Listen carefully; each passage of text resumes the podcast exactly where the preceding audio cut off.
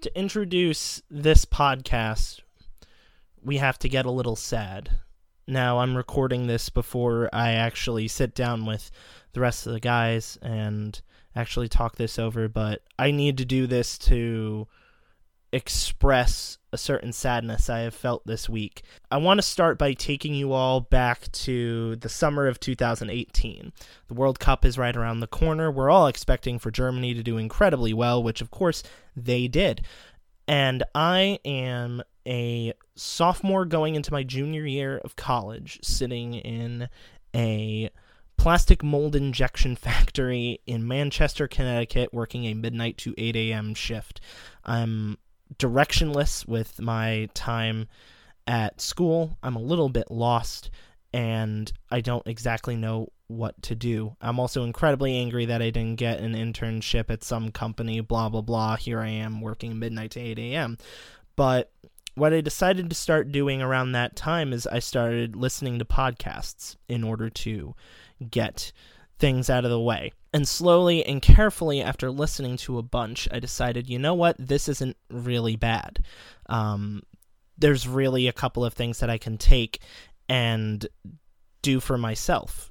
And after a while, those thoughts kept sitting there and sitting in my head. And eventually, a podcast came to birth, which is what this is, hovering around near 150,000 downloads, which is something I never thought I'd be able to say.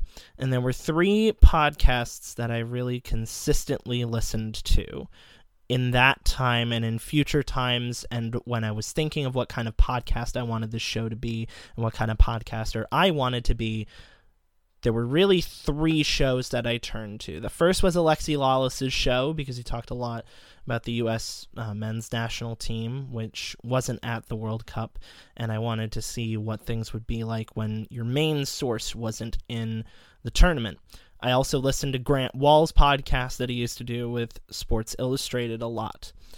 But the one show that I really grabbed onto during this time was the Total Soccer Show because they produced previews for every single group and they talked about every team in depth for about an hour for each episode, which if you've never done podcasting before, it's intense work. It's a lot of editing. It's a lot of time consumption. And for those that are in the American soccer community, you may have realized by now where I'm going with this, but the American soccer community lost an important person this week in a battle to cancer, uh, Daryl Grove.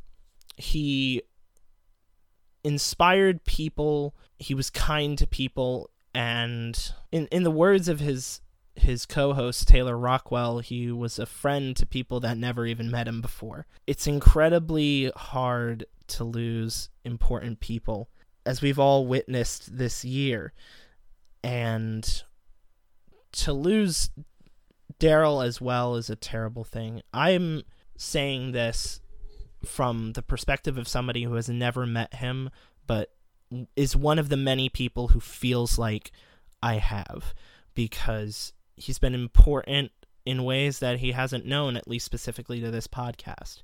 He, like I said, helped to define what this is, at least through my mind. He's one of the people that I looked to, one of the people I admired, one of the people that I really, really enjoyed, both him and Taylor and their um, their rapport with each other, the jokes that they would crack with each other. It's terribly sad. It's it's an absolute tragedy what happened. My thoughts are with Taylor, his family, his wife, the soccer community in Richmond, Virginia, the fans of Wolverhampton out there, the club that Daryl supported.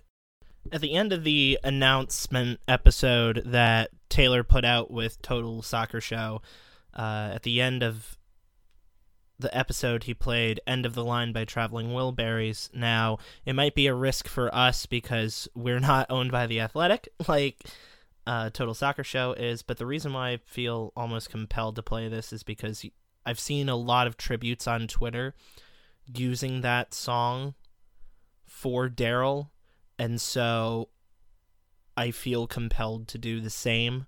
Uh, I might be wrong in that, I might be told to get the episode taken down. But for a man that did so much for podcasting, did so much for soccer podcasting and for soccer in the United States, I feel this is necessary. I feel like we should op- at least open our podcast with this remembrance of him and with at least part of the song to Daryl Grove, one of the best to ever do it.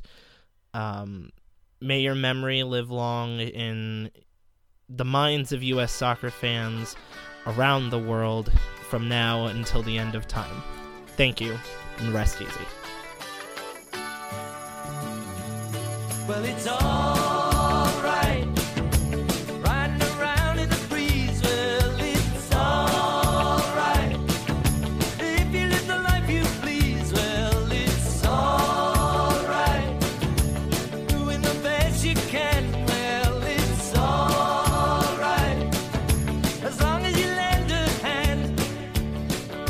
Hello und willkommen, which I guess is another thing that Daryl taught me to do. He always introduced all of his podcasts with hello and welcome, and I just took the German spin on that. So just hello und willkommen to yet another episode of Bavarian Podcast Works. This is going to be basically a rapid fire podcast since this is coming out on the day of Bayern's second UEFA Champions League game against Lokomotiv Moscow and these games are just coming by way too fast, like a freight train, which is ironic because we're playing Lokomotiv Moscow. So today we are going to cover Bayern's 4 0 win over Atletico Madrid.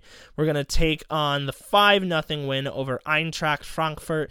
We're going to slightly look at uh, Lokomotiv's form their game against Salzburg and what we expect out of this team. And to do that with me, I am joined by Chuck Smith. Chuck, how are you doing today? Jake, I'm doing great. How are you? I know it's been pretty hectic lately, but I appreciate you jumping on and, and having this podcast tonight. I think it's going to be great for everybody to get tuned up for the locomotive game. Absolutely. So let's go ahead and just jump right into it. Bayern Munich defeated Atletico Madrid last Wednesday 4 0 in the first game of their Group A competition for the 2020-21 season. Kingsley Coman scored himself a brace with goals in the 28th and 72nd minutes. Leon Goretzka made it a 2-0 game after Kingsley's first goal at the half, and then Corentin Tolisso chipped in in the 66th. So, goals coming from unlikely places, especially coming off of the news that Serge Gnabry was injured or not injured, but just out with COVID related issues. Uh, Chuck, what did you think of this team and their form, especially after having a major shakeup to their lineup like that? I mean, it was a it was a superior effort, I thought, and I, I don't think in any way you could look at that performance from Bayern Munich and, and you know you could criticize things small things here and there but i don't think you could look at it and say that it was anything less than an a plus. Offensively they dominated the game. Defensively they were very solid very few mistakes and they dominated the midfield. Against a good potent team like atletico madrid and, and how much they can muck up the game and really make it hard on their opponents bayern handled it and they handled it great. I, I couldn't be more impressed with them. Much like how bayern destroyed their most previous Spanish side counterpart Barcelona 8 2 by making a very good goalkeeper look very foolish. Bayern did the same thing with Atletico goalkeeper Jan Oblak. What were your thoughts on his performance and why do you think he was just so out of form on this day? I think it was the Bayern effect. He was overwhelmed by the speed coming at him. He was overwhelmed by how quickly and crisply Bayern was playing the ball in it was tremendous to see if he didn't have the wings bearing down on him, and obviously Kingsley Coman with his brace uh, was the star of the day. If he didn't have the wings bearing down, he had the threat of Robert Lewandowski and Thomas Muller, and then he had the midfielders contributing. I mean, with Leon Goretzka and Corentin Tolisso each with a goal. I mean, Oblak, he had no rest. He must have really felt overwhelmed in that. Another point that we have to hit on right here bit of statistical information for everybody at home 59% possession on the ball for Bayern Munich versus 41 for Atletico. But what really screams to us 16 shots for Bayern, six for Atleti, five on target for Bayern, one for Atletico Madrid the entire game. And we're talking about a team that boasts firepower up front. They started off 4-4-2. Yannick Carrasco on the wings, Llorente on the wings, uh, Hector Herrera along with Koke, and then Luis Suarez and Joao Felix up top. This is not a team that lacks firepower. What what do you think was missing for them up front, or do you think it was more of a case of that Bayern backline of Luca Hernandez, David Alaba, Nicolas Süle, and Benjamin Pavard really just performing out of their skin? I think it was a combination of how well the the the, the back four played, but also just how much the overall pressure of the offense put on Atleti. I, I was you know, when I watched the game, I was really impressed with how Bayern, even with you know 59% possession, Jake, it felt like it was 90%. It felt like they were always taking it to Atletico Madrid.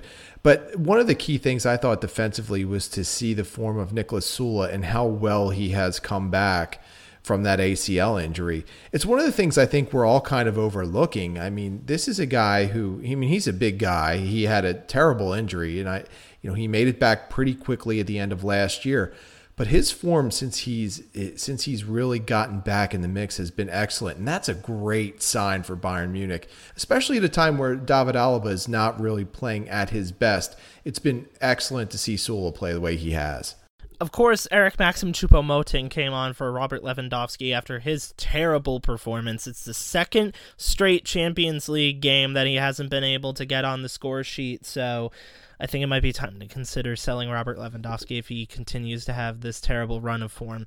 Uh, moving on to the Bundesliga game at the weekend, a 5 0 win for Bayern Munich on what's almost the one year anniversary that Bayern Munich lost 5 1 to Eintracht Frankfurt in the subsequent firing of Niko Kovac, uh, gave us Hansi Flick. But looking at this game, I mentioned Robert Lewandowski had a terrible run of form in the Champions League, but I spoke too soon because in the Bundesliga he got his first hat trick of the season, goal in the 10th, goal in the 26th, and goal in the 60th minute for the Polish main man. Leroy Sané, fresh off of an injury, came on, scored in the 72nd minute, and the Wunderkind again, Jamal Musiala scoring in the 90th minute. Uh, let's start and take a look at this Eintracht Frankfurt team, which really, on paper, probably should be a little bit better. Like, a lot better, like incredibly better, right?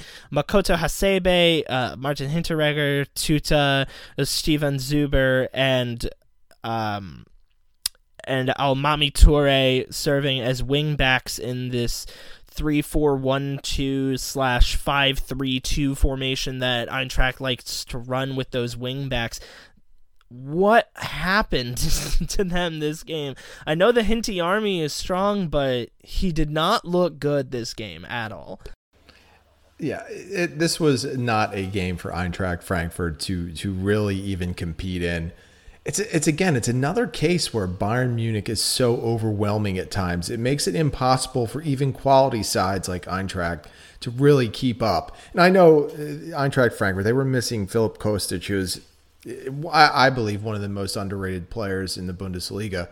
But even if he was there, it would not have mattered. Lewandowski was so strong. He was so dangerous and to think that you know you can look to your bench and you can bring in someone like Leroy Sané to come in and hit a wonder goal like he did, and and you know you had Jamal Musiala also come and score. I mean that those are the bench players from that game. So it, it was it was great to see, and it's a shame for Eintracht. I think they're a better team than they showed, and I think the next time around this will be a bit of a different game. I think they'll take a more conservative approach because that's really the only approach you can take against Bayern Munich right now. If you try and go punch for punch with Hansi Flick's crew right now, you're going to lose. Now, of course, Eintracht started Andre Silva up top along with Bas Dost. That's a pretty decent two head attack, but Bayern's starting front four of Lewandowski, Costa, Müller, and Kingsley Coman performed phenomenally this game. Uh, outside of the three goals that Lewandowski chipped in, what did you like to see from uh, from the players moving up there. Well, you're starting to see what we've always always wanted to see from Kingsley Coman, and that's sustained, consistent performance. I know I've I've been hard on him in the way that you could always see how talented he was, and he just had a, such a tough time staying healthy. But he's really putting it all together, and it's actually making one of my biggest fears come true. In that I think he's excelling so much he's going to be making a push for a starting nod. And and how do you get that consistently on this team with Leroy Sané and Serge Gnabry, who who will see most of the time in the starting roles? So it's an interesting thing to watch play out. Obviously, to have Douglas Costa come back and be your fourth winger, I mean, he could be a starter on a lot of teams. So I was really impressed, and just centrally to have Muller and Lewandowski working together it it just doesn't get any better than that in the world right now. Of course, we have to mention the negatives for Bayern Munich. Alphonso Davies started this game after having a lot of issues, at least perceived issues from us in the media after losing his main starting role at left back to Luca Hernandez. It's a long term injury. He's going to be out for multiple weeks, and uh, Bayern are kind of now strapped for help at left back. If you if you really want to think about it this way, uh, look, it's Davy's first major injury in his career, so all the best of luck to him. But um, Luca Hernandez is now the starting left back, and with David Alaba and Jerome Boateng pretty much locking down that role, do you consider if you're Hansi Flick potentially rotating Alaba to that left back position, or do you try to get creative and find some other options, seeing as Alaba has been utterly phenomenal at center back so far this year? I would definitely consider bumping Alaba back, and I use no other example than Joshua Kimmich when you look at someone who's excelling in a role and then having to move back to his old position when Hansi Flick asks. Yeah, I think that makes sense just because of the center back depth that you have. When you have Nicholas Süle and you have Jerome Boateng, you have Luca Hernandez who can play center back and Alaba who can play center back. Sure, I, I would not hesitate at all to move Alaba back out there.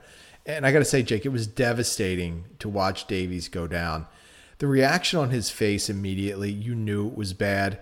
I mean, six to eight weeks, that's the expected time frame that he'll be out. And I think that it's actually not such a bad deal considering what that looked like when he went down. I had the worst fears going through my head, but it, in a way, I was kind of happy that the prognosis was only eight weeks because the way he went down and how he immediately called for help, it was it was really scary to see.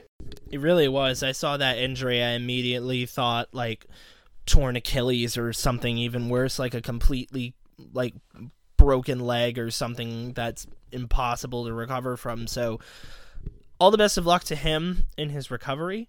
Uh, I know he's going to be spending a lot of time training and working on that, and hopefully Fonzie comes back better than ever. Which brings us to the game on Tuesday: Lokomotiv Moscow against Bayern Munich. Lokomotiv are actually second in the table, believe it or not. I mean, that kind of makes sense given how Bayern smashed Atleti for nothing. But uh, March March Madness FC Salzburg did not perform as well as we all thought they would. A 2 2 draw in this one. A Portuguese striker and hero of the 2016 Euros, Eder, scored first for Lokomotiv in the 19th minute.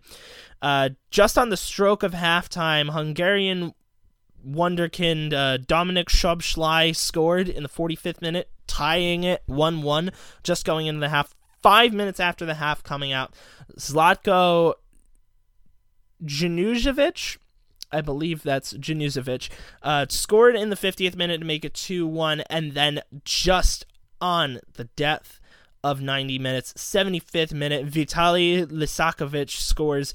Moscow take a point away from this one. Bayern will be traveling to the Russian capital for this game Tuesday, 1:55 p.m. Eastern Time. Uh, there's not really a lot going on with this Lokomotiv Moscow team. Their back line has a lot of people whose age begins with the number three, uh, and there are at least three injuries along the back line that are of major concern there. Uh, in the midfield, they have a lot of youngsters. They have at least three people on the roster under the age of 23, four under the age of 25, though that defensive midfielder Dmitri Barinov is currently injured. Um, he's not expected to come back until March of 2021.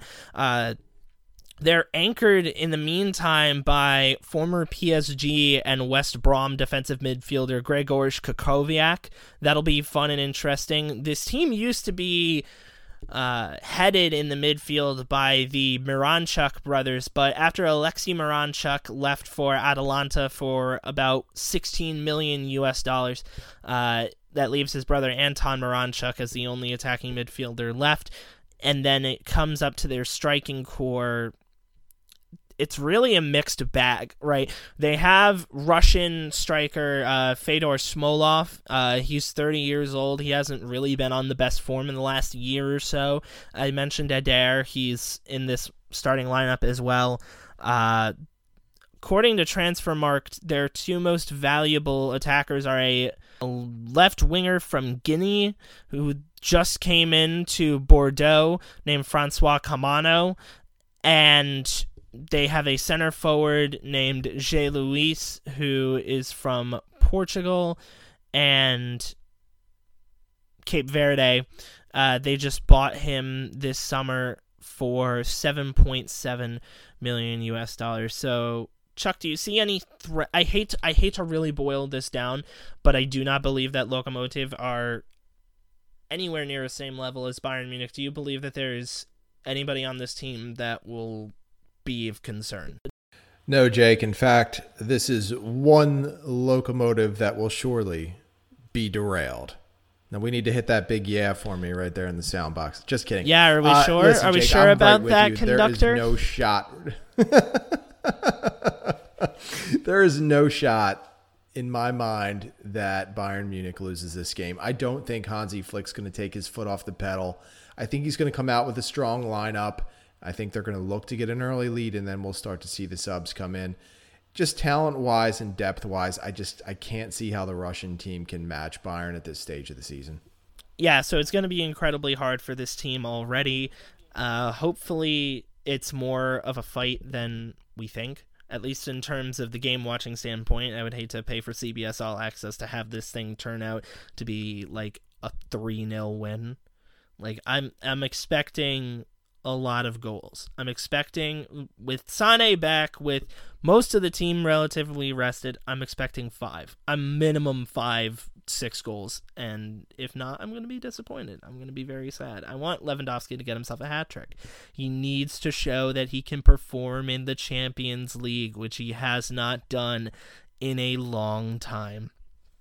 Step up, Louis, and show us what you're made of. Uh, anyway, that wraps up this episode of uh, Bavarian Podcast Works. Like I said, it was going to be a little bit of a quick one uh, to try to push this out just in time for the game today. So thank you very much for listening. Be sure to like, rate, share, subscribe, and download us on Apple Podcasts, Google Podcasts, Spotify, and anywhere else you get your quality audio content. Follow us on Twitter at Bavarian FB Works at Jefferson Fenner and at the Barrel Blog. And until next time, where we may or may not recap this game, but we will definitely preview Bayern's Bundesliga game at the weekend. We will see you later. Auf Wiedersehen.